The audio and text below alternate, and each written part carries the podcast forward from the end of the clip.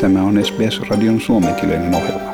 Muita mielenkiintoisia aiheita löytyy osoitteesta sbs.com.au kautta finnish.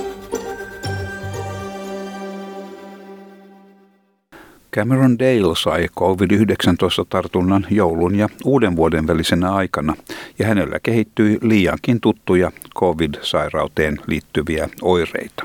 And that, that kind of fever, sweat kind of lasted for two, three days and kind of achy, kind of um, sore throat, kind of just lethargic, lack of energy, all that kind of typical symptoms.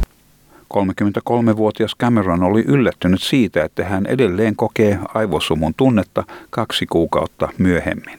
It's just like a, like a cloudiness that's like, yeah, you just find hard to kind of string a couple of thoughts together, I suppose, and like you lose track of where, where and what you're doing a bit. Hän on innokas lukija, siksi aivosumu tuntuu erityisen haastavalta. Hänen on vaikeaa keskittyä lukemiseen ja keskittyminen yleensä on vaikeaa. I used to read a lot and that's one thing I struggled to just pick up a book and maintain that kind of concentration to just get through a page and then a, a chapter kind of thing and, and just general concentration with like you know remembering what, you're doing when you get up. Melbourne neurologian ja mielenterveyden Flori-instituutin professori Ashley Bush sanoo Britanniassa suoritetun uraa uurtavan tutkimuksen vahvistavan monen asiantuntijan arviot. Uh, people who had developed COVID in the period actually performed cognitively more poorly compared to people who did not have COVID. So there actually was some impairment of their brain function as a result of this infection. Kolmen vuoden aikana tutkimuksessa tarkkailtiin 785 osallistujan aivotoimintaa. Heistä yli puolet oli saanut COVID-tartunnan tutkimusohjelman aikana.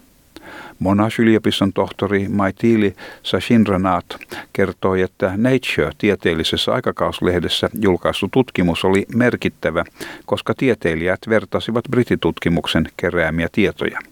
Tämä tuki havaintoja liittyen haju- ja makuaistin menetykseen, mikä on hyvin yleistä sairauden alkuvaiheessa. They seem to um, say that the areas affected uh, in terms of olfactory sensations, so that's uh, pertaining to the sense of smell. So it's obviously very well documented that most um, COVID 19 infections begin with a loss of smell, sometimes a loss of taste. And they did definitely find that the areas pertaining um, to that, that, that part of the brain were affected.